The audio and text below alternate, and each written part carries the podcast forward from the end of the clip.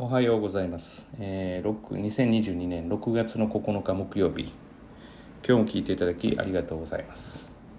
さあ今日はですね偏差値というものに関して。よく巷でではですねあの偏差値アップしました。とか何々によって偏差値が56上がりました。とかっていうふうに言われているんですけれども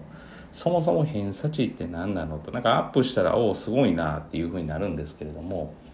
まあ、そのことについてちょっと話をしたいというふうに思います。えーまずですね、細かなその標準偏差とか、その要は出し方とかっていうのは、えーちょっとさておきですね。例えば、えー偏差値というのは、あるテストにおいての自分の、えー取った点数の立ち位置ですね。まあ、順位とまではちょっといかないので、立ち位置がどんなものなのかっていうことが分かるのが偏差値になります。ですから、えー実はそのテストの種類によっても偏差値は大きく、えー変動します、えーまあ、例えばですね兵庫県の一般入試の、えー要は受ける受験者の模試と、まあ、全国的に有名な、えー要は上位層が受ける難関国私立を受けるための寸大模試。まあ、この2つで言えば例えば兵庫の一般入試である模試とかを受けて偏差値が70ぐらい出ていたとしても、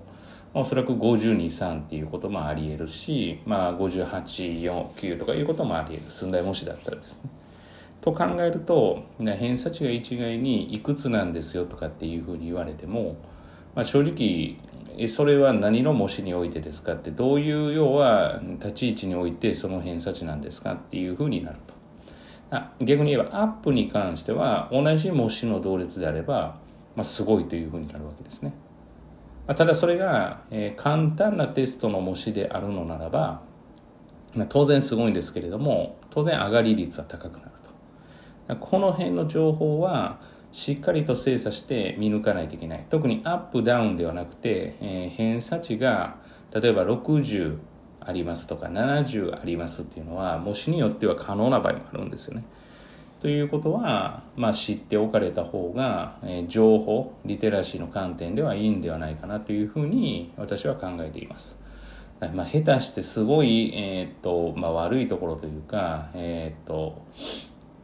なんですかね誠意がないところで言うと、まあ、最初にやったのが難しめのテストでの偏差値が、まあ、仮に478で簡単めのテストを受けて656取ったということだけでも、まあ、約20弱ですね偏差値が上がることになるわけですよね。っていうことも見せ方としてはできるということですね。